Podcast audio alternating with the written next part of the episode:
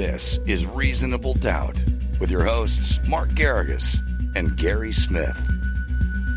Welcome, welcome to Reasonable Doubt. For those of you who, and it was other than the three of us who didn't know, you could have heard Gary uh, try three times to get into this. And uh, I won't tease you, Gary, about the NPR voice, sure, but GPS. And of course, who would we have on Friday afternoon as all Trump news is breaking? But the the woman in demand herself, the former chief assistant of the Manhattan DA's office, Karen Friedman Agnifilo, aka KFA. Hi, Karen. Hello, Mark and Gary. How are good you? you? I'm I'm good. I'm good. Busy? I'll bet you. And by the way, thank you for carving out a little bit of time.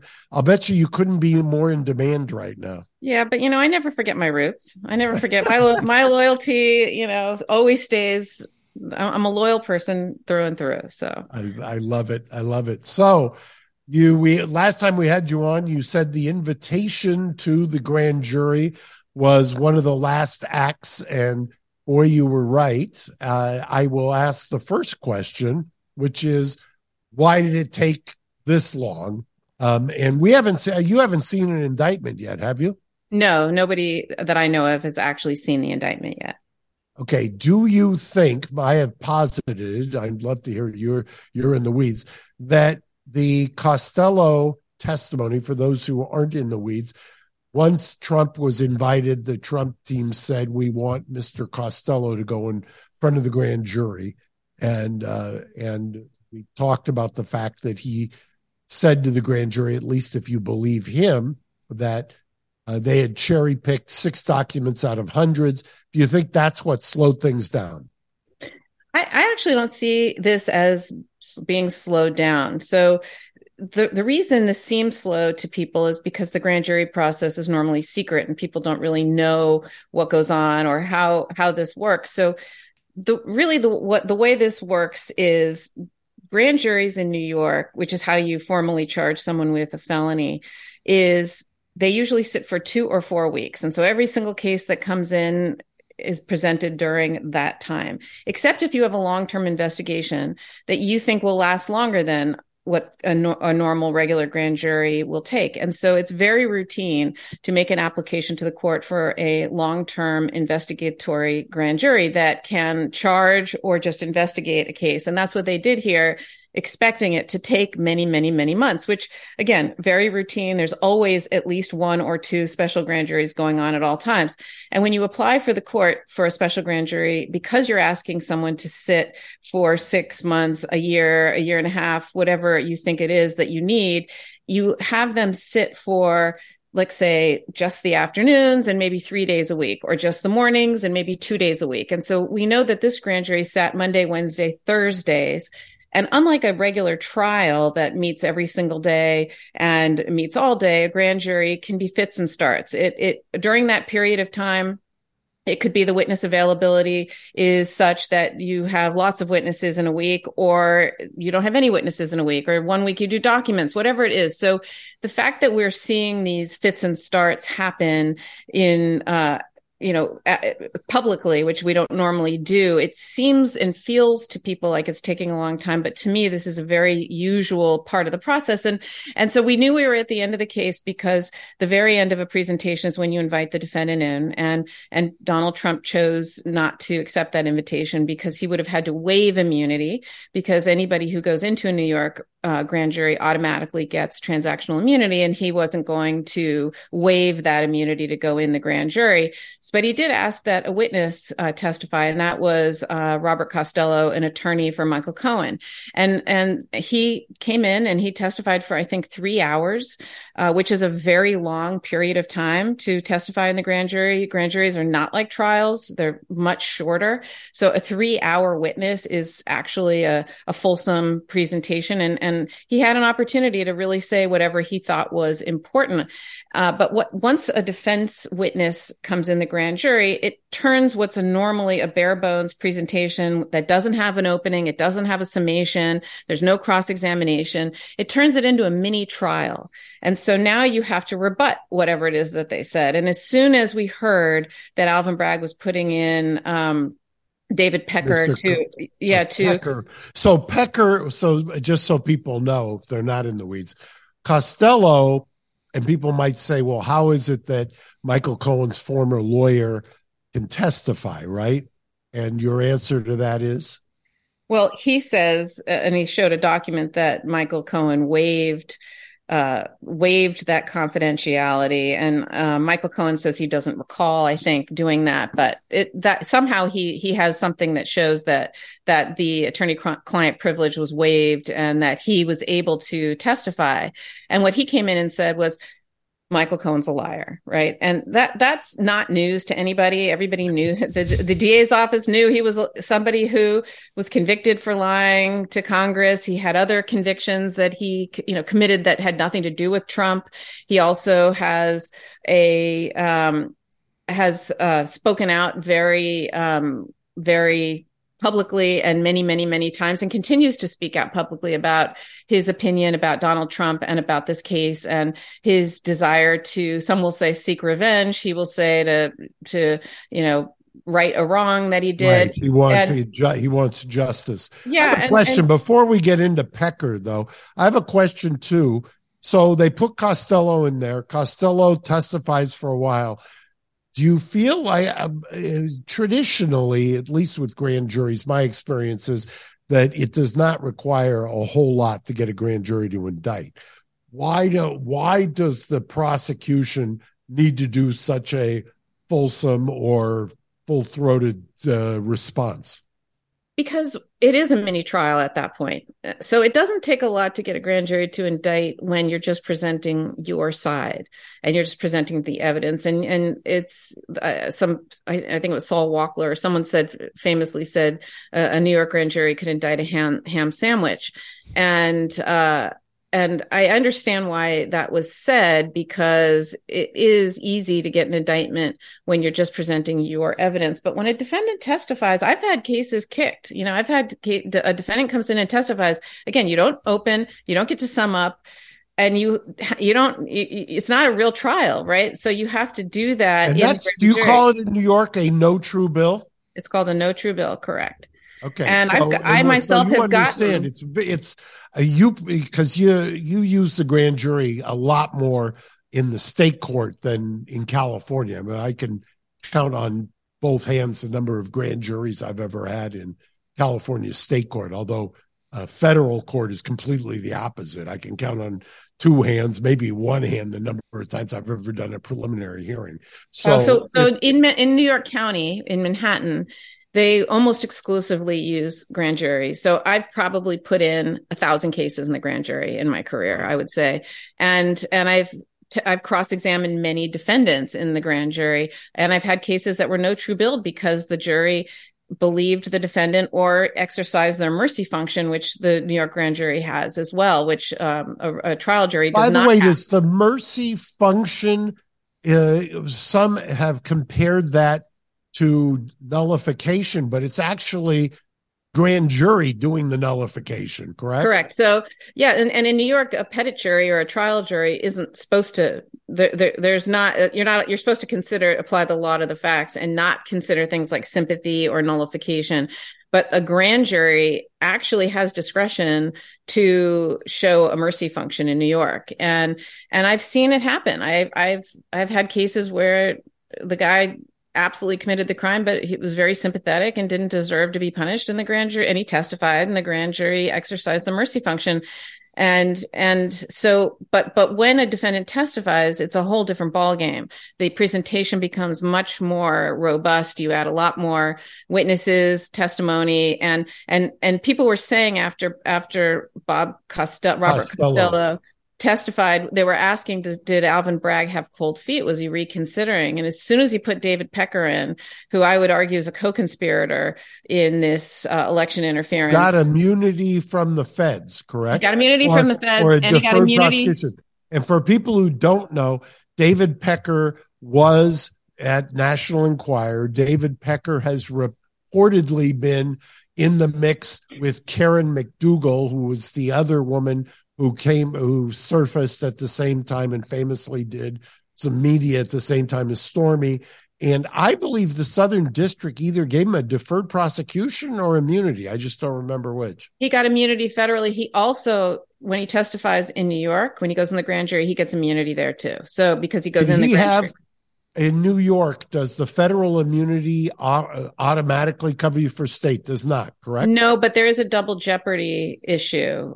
Uh, if the feds go first, it the state is jeopardied out um, bringing a case. But if we go first, the feds are not jeopardied out. So Was that the same issue that uh, Paul Manafort raised Exactly. on? Okay. exactly, and then we tried to argue that uh, that it was not similar; it was substantially different, and so therefore double meaning jeopardy. the crime that he was in jeopardy for federally did not match to the crime that was being charged in the state court. Correct, and that's what we tried to argue, and we lost, and that case was dismissed. And that was when you were there in the office, actually. Yeah, no, it was. It absolutely was. Um, So, yes, is there a world, if you're Trump, where after Costello, you send in, you first you send in Costello? Is there a hail mary um, uh, solution where Trump says, "No, I want to go in and I I'm going to testify"? Absolutely, he could that that could have been a hail, hail mary, but don't forget he'd have to waive immunity and anything. He's a he locks himself into a defense. B he's hard to control, and and a defense attorney can sit next to him, but he can't speak on the record. No kidding. In New York, you can put the attorney in the grand jury. Only with the target, only with the defendant, not with a witness. A witness uh, cannot have the lawyer go in, but a defendant, your lawyer goes in. They sit there. They can't say a word. If they object, then you stand up and you walk outside and you have the objection outside and you might even go to a judge together to have a judge the grand jury judge who's sitting uh, down the hall will uh, will resolve any issues but yeah so he would have had to have waived immunity and of course anything he says in there can be Can be used used. So, I have a question here. So uh, we haven't, as we're taping this, it's Friday afternoon.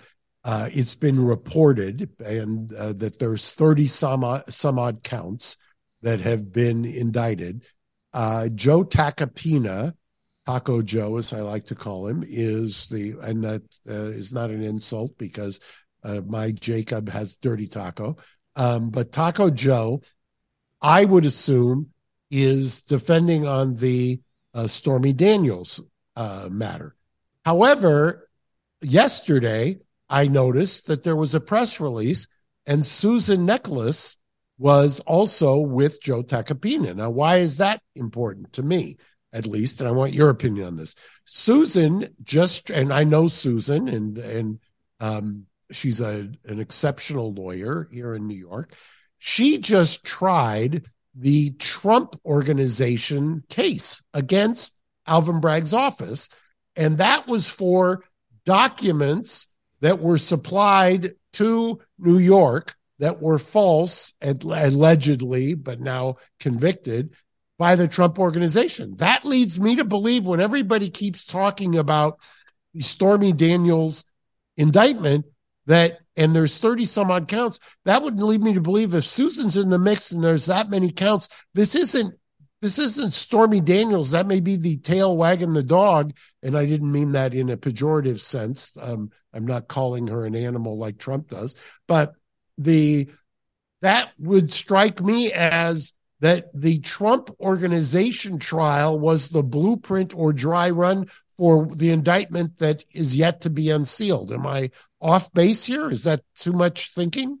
No, I, I think I think I think that is absolutely part of it. I think you're going to see the same prosecutors, the same defense attorneys, and the same judge. And and a lot of this has to do with the books and records of the Trump organization, which were very much in play in that first trial that Susan Necheles, by the way, lost and Alvin Bragg won in a 17 count conviction uh, case. So so it'll so there is a, a, little bit of institutional expertise on both sides uh, and so it doesn't it makes sense to me that they would potentially do that uh, but to answer your question about the charges now i heard that uh, from a very good source john miller who was um, one of the executives of john miller the guy used to be in la used to be with abc Um, yes, and he was right, the first. okay. He was the first reporter to in, uh, interview Osama bin Laden. He um, he he used to be in L.A., but then he he he's he worked for under for the NYPD. He was an executive there um, in, in counterintelligence. Terror, I was going to say, and had a specialty in terrorism. I yes, think. counterintelligence and terrorism. Yeah, and so John Miller's a uh, just a really excellent uh, person who I've worked with for many, many, many years and know him fairly well. And and he said last night that he got from his sources and and he's one of the only people I know whose sources might be better than mine or as good as mine.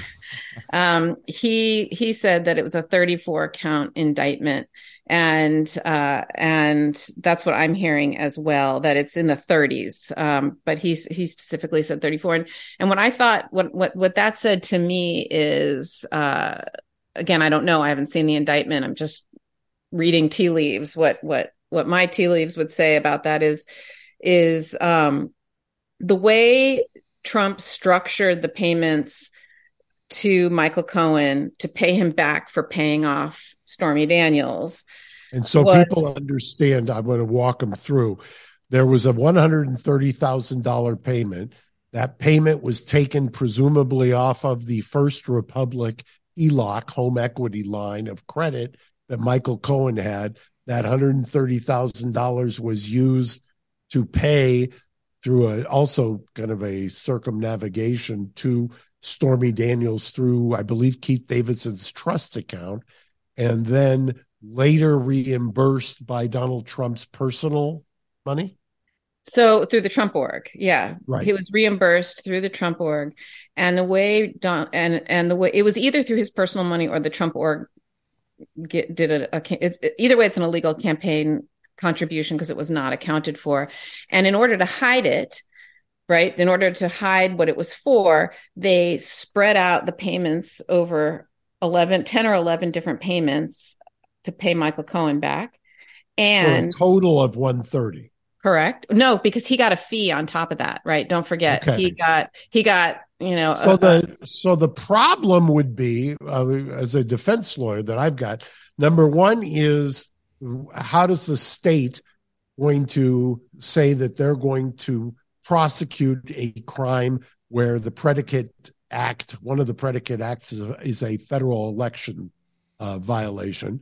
Number two, is it a federal election violation? You got to have a mini trial on that because does he want to and he's either it's the truth or not he wanted to hide it from melania and this is one way to do it that he wasn't hiding it from the electorate he was hiding it from melania but and then the statute of limitations and if the fec federal election commission passed on it how does the manhattan da get to jump in the middle yeah. So let's back up a little bit. So, um, so he first had an affair with uh, Karen McDougal in I think 2006 before he even was married to Melania. And that was a 10 month relationship, right? And then she came forward and towards around the time of the election and she wanted to get paid uh, in order to not tell her story.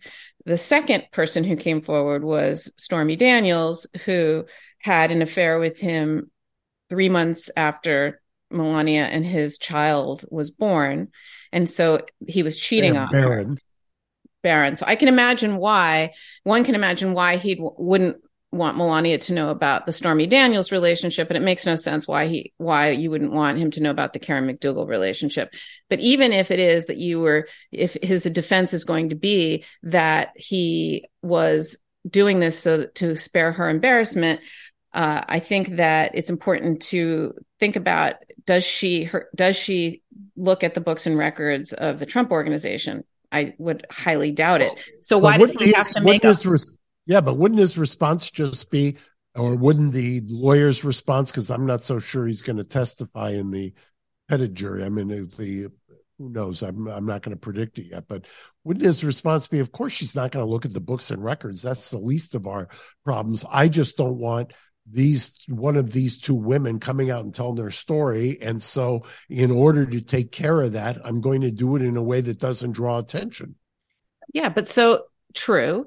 But the thing is, then just pay Michael Cohen back. right? That's all he had to do. And just say he, you know, A, pay him back. And B, why did he have to write it in uh, his books and records as a legal retainer that didn't exist? And C, why did he have to structure it over 11, 10 or 11 different payments? Just make one payment. So I, I just think that it, that argument only gets you so far. Now, to answer your other question, oh, and, and just two other things to this this case at I'll tell you why I'll tell you why he might I'll give you the argument in response. He's going to say, of course he didn't just pay Michael Cohen back because he didn't want to give Michael Cohen the leverage to later come back to him to uh, take him down or to uh, to try to leverage it or extort him himself. I guess. I mean, you know, I I, I, mean, I can't pretend guy, to understand how these people think yeah, this is a guy who's got a long history of people trying to. Uh, if you if you believe him, and he's going to say people are all. I've got a target on my back. They're always coming after me. I've been involved in hundreds of lawsuits. They're trying to target me. Uh, the last thing I'm going to do is give my lawyer ammunition so he can uh, shake me down. Right, and, but what? What is by the way, look at Michael Cohen. But what? Right, but exactly. Um, but why? Why does thirty five thousand dollars a month any different than just a one one check for three hundred fifty thousand? I just don't understand the difference. Right? If that's what he was doing. But see, that's the problem to me that the prosecution's going to have. I think when the prosecution says, "Well, there was legal fees to be on top of it," is Cohen? I presumably Cohen is send, sending invoices, right? So that's why I think there's thirty something counts? You think it's one uh, perfect? That's I think I think for each each payment has a, a, false invoice, a false entry in the books and records, a false check. I mean, there's multiple there's multiple items that relate to each one, and that's where I why you think I think you have in the 30s. I also think there's a possibility that there might be a conspiracy charge. And a conspiracy charge, the reason I'll tell you why I would charge conspiracy if I were them Number one, conspiracy gives you a speaking or talking indictment. gives you there that you can you can you can put all that language in there as opposed to a bare bones indictment because indictments are typically the elements of the crime, the time and date of the crime, and one or two small facts. You know, so it would be like so the would, defendant in the county. Speaking, yeah, so I'll, I'll tell you. Oh, so a regular you want to tell your story in a narrative. Yeah. So a regular indictment for falsifying a business records would be the defendant in the county of New New York on or about January 1st, 2010, you know, with the intent to deceive, falsified a business record, to wit a invoice and intended to commit or or conceal a crime when he did that. And that's that's really what it would say. But that doesn't tell a story. That doesn't answer the questions that people want to know. People want to know what crime what was he doing what is this case about? And so the way you get to that is with a speaking indictment that tells a story. And one charge that and, and you can do that one of two ways. They can file a statement of facts with the indictment which they may do or they can charge conspiracy. And, and the reason I like the idea of charging conspiracy is because number one, a conspiracy takes place over a, a range of time. So they can say from on or about when Karen McDougal started to on or about when Stormy Daniels ended, you know, this is the period of the conspiracy. And what that That's allows you to do. Because that'll get you out of the statute of limitations issue as well. As a, as a prosecutor. It gets you out of the statute of limitations issue. It also means that you can bring in all these things that you can say are relevant to the conspiracy. Whereas if this is just about Stormy Daniels and you try to bring in the Karen McDougal stuff, because really what this case is about is it's an election interference case. This is his first attempt to interfere with and uh, with an election and, and try to get himself elected. This is the first time he did that, right? The second time was much worse. It was January 6th and all the events leading up to it and the insurrection in Georgia and et cetera, et cetera.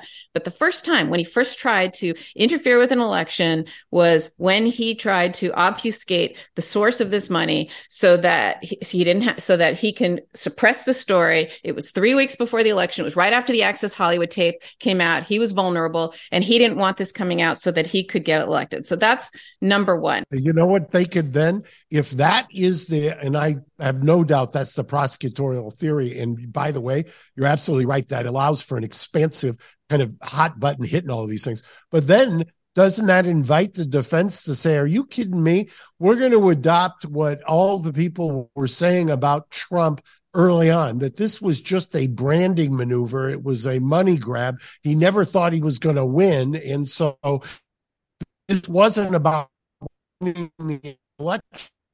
This was just about protecting himself from Melania election. He'll say that. I just think, you know, look, the other thing about putting a conspiracy in, other than telling a story, is you can get in evidence that otherwise a judge might find was the the prejudicial value outweighs. Can you explain that? Can you explain that with cons- there was I, I forget the Supreme Court justice, but he uh, don't take this personally. It's directed at prosecutors. He used to say conspiracy is one of the favorite. So I'm paraphrasing it. One of the favorite uh, arrows in the quiver of a lazy prosecutor, I think was something along those lines. But explain what you mean by that, because it's absolutely true. Defending a conspiracy is just, it drives you crazy as a defense lawyer, but prosecutors love it. Yeah, because because a conspiracy the way a conspiracy works is two people have to agree to commit a crime together. That's essentially what uh, at least two people, two or more people have to agree to commit a crime together. And and you then have to show they have to have committed overt acts or acts in in in furtherance of the it's not enough to just have an agreement. You know you and i can sit down and say you know what i'd love to do? I'd love to rob a bank. Oh i would too. And and that's great but if we never do anything about it we just talk about it that's not a conspiracy. You have to do something like rent the getaway car or buy the ski mask that you're going to put over your face or whatever. Anything can be an overt act in furtherance of the conspiracy to get you to have that be a crime. So what you can do though is you can allege lots of overt acts. And so here, one of the overt acts I would allege, for example, is because this to me is an election interference case, is I would allege that uh, that the tape recording between Michael Cohen and Donald Trump regarding the Karen McDougal payment, the other payment, I would argue that's an overt act in furtherance of the conspiracy to uh, to overthrow or to influence the election. If you don't have that in there as an overt act, the defense can make an argument that uh, that's unrelated to Stormy Daniels. That's a separate, uncharged crime, right? And too that it's prejudicial. And it's too prejudicial. Probative. But if you have it as part an overt act in the conspiracy, it comes in and you get to prove it. So look, I don't know. This is all guessing. I don't know what the indictment. Well, I have one more question before I wrap you up. I could talk to you about this for five hours. Who are who are the co-conspirators?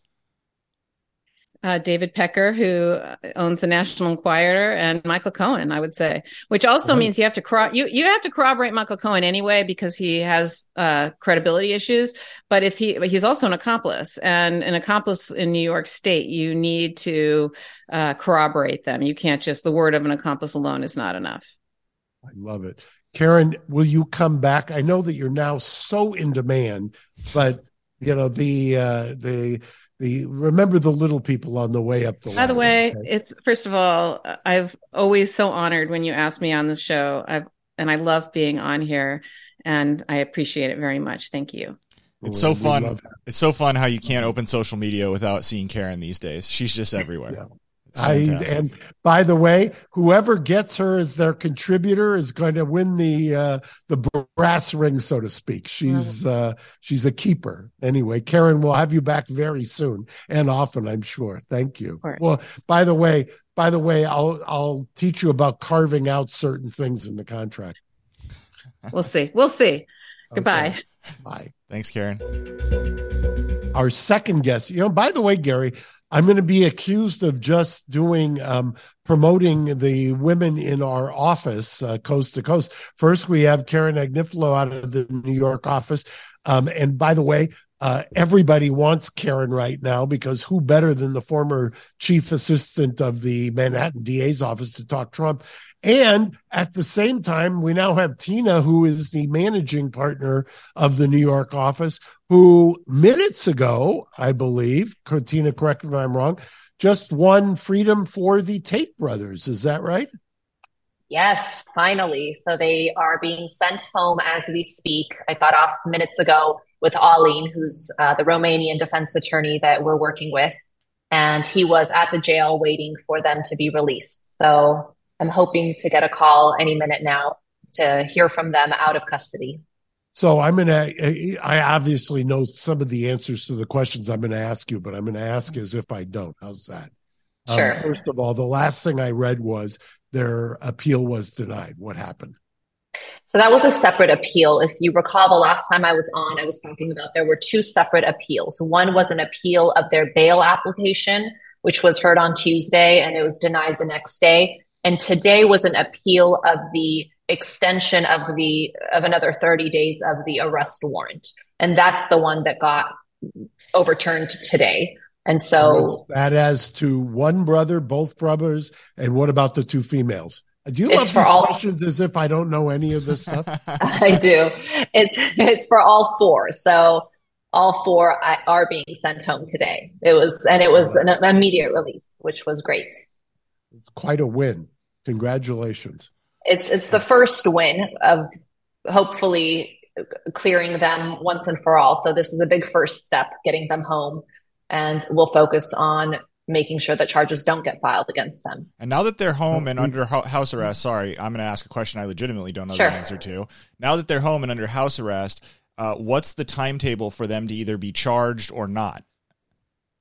So it's we still have that 180 day period. So even the house arrest gets counted towards that. So for now, the house arrest is just another 30 day extension. So if they want to, they can seek to extend the house arrest another 30 days at the end of the term.